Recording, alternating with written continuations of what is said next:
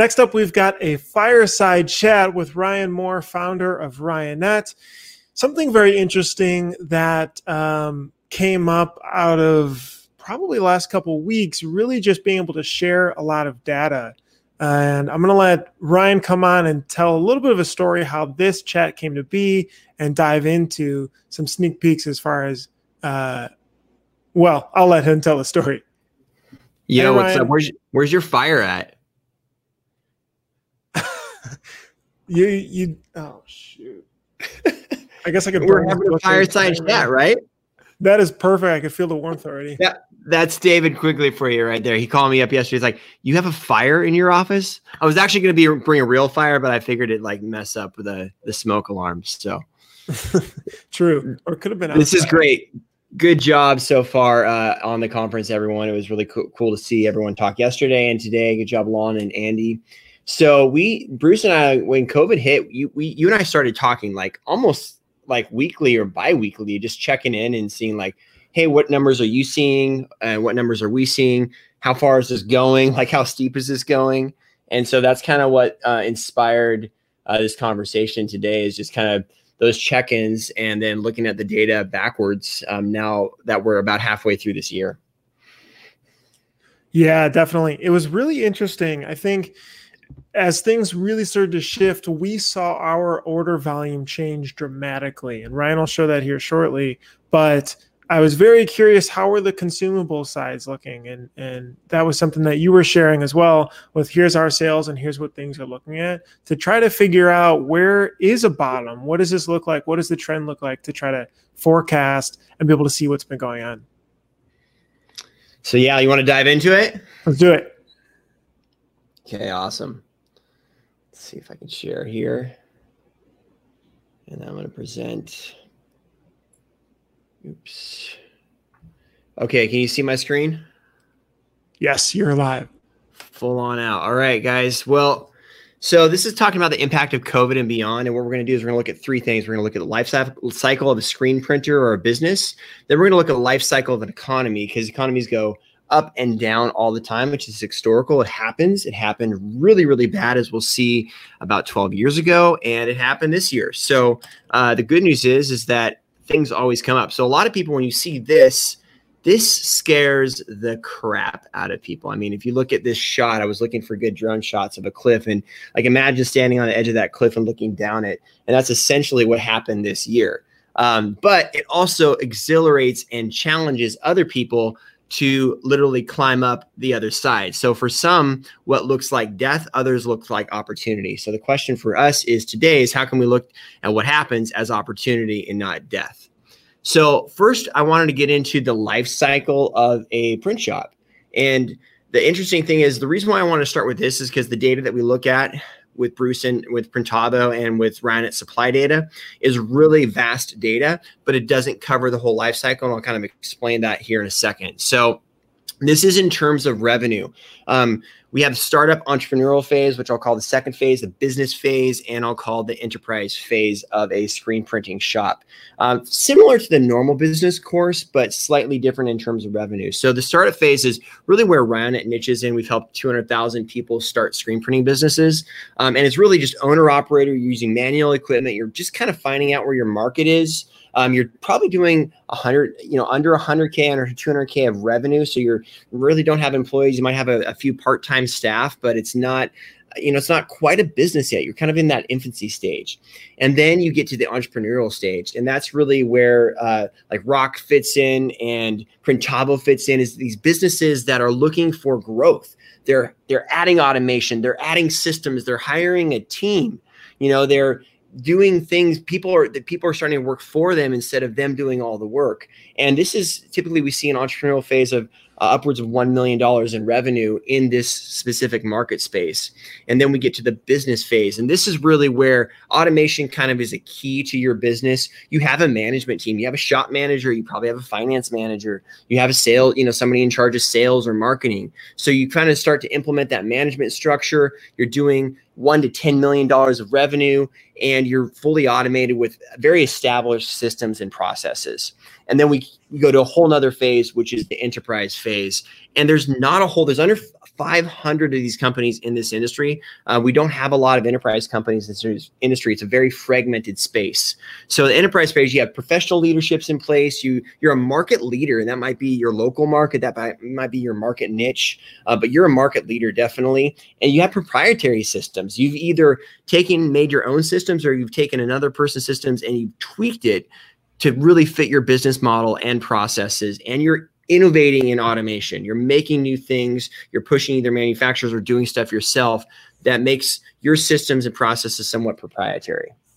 So i wanted to kind of start with that and then kind of look at the data. So uh, let's take a look at the recession. And we've done a lot of market research as we've grown around it and ROQ and Allmade over the past 10 years. And i'm looking back now to 2010 data uh, which is during the middle or just at the end of the recession. So this is very interesting.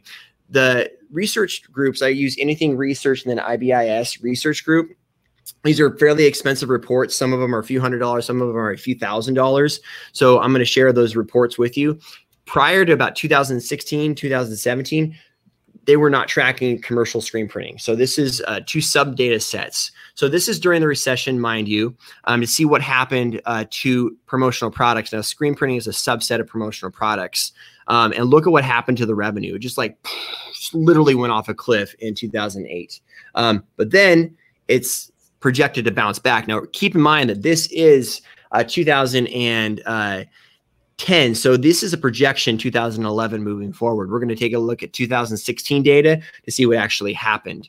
Um, commercial printing market, which is also a, screen printing was a subset of that market report, and same exact thing happened: a cliff and then a direct bounce back up. So a very sharp V right there. Um, this is data from 2016. So I want you to kind of take a compare and take a screenshot of what we saw in 2010 data and what how they projected the market moving forward in the middle of coming out of this recession. So this is the mindset of a research firm or a bunch of businesses that are doing surveys like we're we're coming out, we're coming out that other side of the cliff, but they really can't see into the future. So this is 2006 data. Now this is specific to the commercial screen print market. Now, there is a commercial screen printing market report available now from IBIS, which is cool. Now, look what happened here. Instead of just doing a sharp V, they actually we the market actually went higher than expected in 2010 2011 then kind of dipped back down and then grew really really well kind of more steadily onto 2016 dipped back down and has been flat over the last um, two years. And kind of this is what actually happened. This is fairly good projection, um, which is something to think about as we look at the end and what things have been projected to move forward as. So now the interesting part. Now let's take a look at the impact of COVID, COVID on our industry. So we're going to look at two data sets, and this was the data that Bruce and I were sharing back and forth with each other. And, and I kind of felt like a little weird during it because it kind of felt like we were insider trading a little bit. Like, hey, when can when can we see this market kind of come back up? And we're kind of, but it was really awesome to see these trends. And I have a couple uh, big you know friends in the garment industry, and I will say that um, their data is a little bit different than ours, but fairly similar. Now, remember, this is why we're going back to that life cycle of a screen printer. Ryonet really serves that startup market. We serve about 25 to 30,000 unique customers. Now, some of those customers are enterprise customers, some of those are businesses, but most of those are startups and entrepreneurs. And Printavo really serves the uh, the entrepreneur to business market segment. Neither uh, Printavo or Ryonet, ScreenPrinting.com are really in the enterprise space. The enterprise space is actually what prints the most shirts in this industry. So it's interesting data. It is a good pulse, but it's not the full market set. So let's take a look at the Ryonet data first. And before I wanted to show this, I wanted to kind of reference that I'm going to show last year's data and show a traditional trend line of screen printing. So this is last year's data. This is only looking at our supply business. So this is not, you know, DTG. This is not automatic equipment or manual equipment sales. This is only supply. We have different business segments um, at our company that we measure, and this is only supply data. So if you look at this is the, the first half of the year. So about 32, uh, whatever you know 50 however many weeks there are in a year divided by two. So the first half of the year literally is like right now. So actually a little bit more than the first half. So January always starts out slow. We all know that. It grows up typically March and April were kill and everyone's so busy, everyone's backed up. We're like, oh, we've never been so busy in our lives. And then it climbs a little bit out towards the end of April, uh, May, and then it starts to drop down over the course of summer and then starts to climb back up at the end of July. So this is exactly the, the normal trend line. You have a low point typically around July 4th, another low point at the beginning of the year, and then you climb back up um, towards the rest of the year. Uh, now let's take a look at this year because obviously this year was a you know a crapshoot. Uh, this year with uh, COVID, this is trending a, a, line half uh, is last year compared to this year. So we saw that cliff, woo, really happen uh, at uh, the middle of March. Instead of going up, we went straight down, and we went way down. Our market segment set, we were down about 65% at our low point. Our lowest week was April 2nd, uh, was the lowest week that we saw. And then as you see, we have been climbing up rather, uh, rather uh, gradually uh, after that, and actually have had a couple weeks that were over last year already. So we've been very lucky. It's been awesome to see the, you know, I've literally been packing and shipping boxes with our team here at our Washington warehouse because we've one of the things that we did during COVID is we went from nine external warehouses. Now we have two internal warehouses here, and then we just opened a spot in Texas, and then we have one in Pennsylvania. So we are starting to ship boxes out of Washington and this point where we're actually over last year, it was literally six UPS trucks were pulling up, and I was taking boxes at the end of the day to UPS. So it was really awesome to see how many people were still slinging ink. It was a rat. Um, so now we see what happened with the screen printing supply data. Let's take a look at the Printavo data. And this is data from orders that have been processed in the Printavo system. Bruce also shared the payments data, um, but I'm only showing the orders data.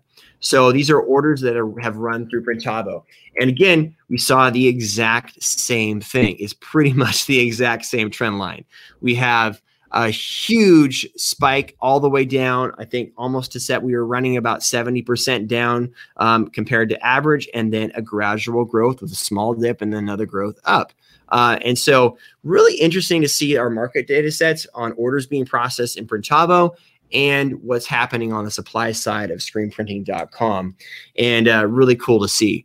Now now now we come to talk about like are we and then we bruce and i can have a conversation but are we cliff climbers are we uh, scared of looking over the edge? And and this is really where businesses shift. This is where those startups and entrepreneurs turn to businesses and we saw that over the last you know, uh, re, you know, recession. Like I was looking back at like our Allmade founders, a lot of them started in that recession and now they're running businesses. They're they're past the entrepreneurial phase. They're running businesses. Now, some businesses and some even enterprises didn't make it through COVID so far. They gave up at that, you know, down downward strike. But how many of those entrepreneurs are going to turn to businesses? How many of those startups are going to turn to entrepreneurs and then businesses because of the market opportunity of climbing back up that cliff? So this is what's next. And I just got this report from Anything Research, and it was really cool to see this. Um, so this is the last uh, six years from 2014 to 2019. Uh, our specific screen printing market size in billions. Uh, so 7.4 in 2014, growing up to uh, 9 billion in 2019. This is what's projected uh, based off the report. This report was just published in July 20, on July, I think it's 15th or 16th, so literally like last week. And I picked it up. So this is what's projecting by that report and research firm over the next five years. So I have some theories on why this is happening, and I think this is because because of COVID, a lot of people are going more to more at leisure and casual. Uh, most of that stuff is screen printed versus if you're you're buying a T-shirt, you're buying something casual, you're buying some, you're not buying a nice pair of jeans, you're not buying a, a dress shirt or a suit You're buying something more casual. And this is where I see this market really shifting and a great opportunity for on demand, for fulfillment, for digital transformation, for screen printing, for finding new market niches uh, as, as retailers shut down. I mean, this is this is such a great time, and it's really the question of who's going to come out of this and who's going to go to the cliff, um, who's going to climb the cliff. So I'll end with a quote, and uh, excited to see some comments so to to the victim, adversity is bad. This is the person that's looking over the cliff. You know, I'm going to fall to my death. But to the leader and to the warrior, hard times are life's richest times for growth, opportunity, and possibility. So use them to fly. And I love that quote. Uh, it gets me choked up a little bit because, you know, it's really these things that make us who we are and show us who we are. So that's the uh, that's the data, and excited to talk about it. That's awesome. Thanks so much for sharing that, Ryan. Um, we've created a couple videos around this time as an opportunity to reset, to create a business um, that we want to be a part of, that we're really excited about to get the right team. You know, how, how are you guys viewing that, especially going forward now, as far as this as an opportunity? Well, I think uh, we have three different very business, three different very different businesses now. You know, we have a ROQ US business that's now separated from Ryonet that's separated from uh, ScreenPrinting.com, that's separated from AllMade with a new partnership with Sanmar. So every business is looking at it slightly different. And uh, what I really am doing, it's a different role for me because I'm not involved in the day to day of these companies anymore. They all have their own uh, implementers or presidents, and um, it's really seeing the unique market opportunity for each one. And for ROQ, it might be dig- like very excited to what hap- what's happening in digital. I see the digital market conversions to screen printing. A lot of screen printers, dire screen printers, don't want to hear it, but it's sh- it's going to shift. It's going to shift quickly, um, and I think COVID's pushing that forward. And so, very excited on that. On the ROQ side, on the Ryonet side, like we are very well po- poised for that. Screenprinting.com is the biggest e-commerce site when it comes to screen printing and startups. And so it's we our startup business is out of the roof, like record numbers, seeing people start up and just loving that that energy that those people that are starting. And then we also are seeing people graduate from their little tabletop presses to their first automatic press or their first, you know, big, you know, professional press. And that's really exciting to be a part of. And um, you know, really being involved in those next steps are in, in a business's life cycle is what you know what really excites me. And i think where a lot of businesses are you know have opportunity to take it to those next phases of life. You talked you mentioned digital printing. You talked about investing heavily over there and seeing that transition. What do you think that transition looks like? Is it a balance? Is it something else that's offered or is it taking market share out of screen printing and it's more shifting over so the cool thing is, is that I don't think it's going to really affect the three first three stages of our industry. So it's not going to affect startups. It's not going to affect entrepreneurs. And it's not going to affect businesses. It is going to affect enterprise printers. So if you look at uh, roughly two billion, I'm going to use the number two billion. You know, it's not probably two billion, but two billion shirts printed and and and uh, sold in the U.S. market and Canadian market, North American market. Uh, you know, I know a lot of people in the digital space and had some very conversation, great conversations with the biggest companies in that space at SGIA last year or Printing United. Three percent digitally printed, so call it 60 million shirts out of two billion. Not a lot, not a lot digitally printed. Um, why? Because those enterprise printers are printing retail, they're going through you know distribution, but that's all changed. Like you don't, so many people are not. There's huge retailers that have already shut down. Um, so many people are not buying retail; they're buying online. They're they're going to fulfillment. Who's making all the money in that model? Like literally, screen printers are printing shirts for fifty to cents to a dollar, like on a good day. Like they're they're providing a fully packaged shirt to somebody for under five dollars, for under four dollars, for under three dollars. The people that are making the money are that middleman. They're making that shirt selling for 25 to 30, 20 to 30 dollars and that $15 gross profit margin is in the that retail supply chain. Now because we're going direct to fulfillment, it's an opportunity for those growing companies to make that margin. It's an opportunity for digital suppliers to make that some of that margin. So it's a huge market grab opportunity. And so let's say the market just shifts 5%. So I've ran models of the market shifting 5, 10, 15, even 20%. If it shift 10%, that would be going from 60 million shirts digitally printed a year, but now it's 260 million shirts digitally printed a year. Imagine the market shift opportunity and how much market grab there. We're talking hundreds of millions of dollars available to grab for anyone who's positioned to do that, positioned to be able to send something directly to a consumer that's ordering it, whether it's your platform or you're fulfilling from somebody else. So I see that as a I I don't know how much it's going to shift, but it's already shifted and it's going to shift a lot more in the next 12 to 18 months. Got it. And of course, the Lex, you feel that the last call it three, four months have accelerated that push. There are the people that we know that are digitally printing and doing fulfillment are absolutely killing it, like killing it, like year over year double right numbers. Interesting. Shifting gears here a little bit um, to schools and teams for shops that are in that market that are trying to readjust, that are selling to companies that are working from home more. Um, do you have any interest? Do you have any good ideas for them that that they can, you know, until more mass sports and and schools start to be safely back in session, that they could start selling? That's a that's a tough one. I think again, getting the networks of those parents, finding it like where are these kids doing these activities? Because I mean, our state's very conservative. We shut a lot down. People are still practicing, you know. So what I mean, some of it might be a mass that they that they're selling them, but where are they finding where you know going more towards the source and finding ways that instead of going to a game and distributing something, how do you distribute to them virtually? and uh, even doing fundraisers you know that fundraiser model has been such a big model over the last three to four months. Um, doing fundraisers to help the organization actually have these additional resources or be able to practice in a more safe way um, is another opportunity as well. Got it. And then last question for you. You talked a little bit about you mentioned uh, the data was a bit different for distributors and for garment manufacturers. Can you give a, a bit of a hint what that did look like and how they're doing?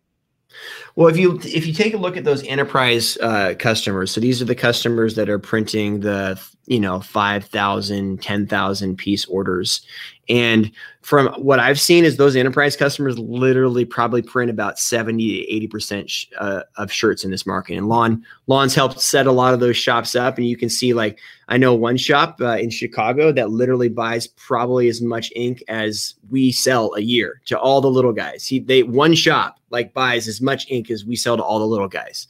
So five cents of ink goes on a shirt. You can just imagine how many shirts go out in that shop. So those shops are working under contract a lot of times. So some of those contracts were built up uh, and still running through the first half of COVID. And so the the major distributors they're shipping to those contracts because those contracts are already locked up. Now, what's happening moving forward after that? That's the question mark. You know, now, sure. you know, then you had the second wave of like everyone started opening up in May. So those stores haven't ordered for the last two months. Um, so now they're reordering uh, to prepare for summer. So we really haven't seen that market shift in that enterprise market yet. But what did happen, what people don't understand is like how many of those shirts aren't going to end up selling because the person's not going to go to the store or the person already bought three or four different shirts online, you know? And so I think those that that will be a little bit lower tail to see what drops off. Now we have seen some of those retailers already go bankrupt, and you can just Google it. And some huge brands have gone bankrupt and not going to be reopening their stores. So uh, again, that's why I think that market data is a little different. And once you get to that enterprise uh, stage. Got it. That's awesome. Ryan, thanks so much for opening your doors and being able to share all that data with us. Yeah, and thank you for going back and forth all those times. It was a it was a blast and it was very encouraging. Uh, just to I I remember like sometime we would just literally be talking on the computer, like working on the computer, and like like wake up like oh yeah we we should probably get off now. that was a good that was a uh, you know definitely a pick me up during a rough time. So thank you. Yeah, absolutely.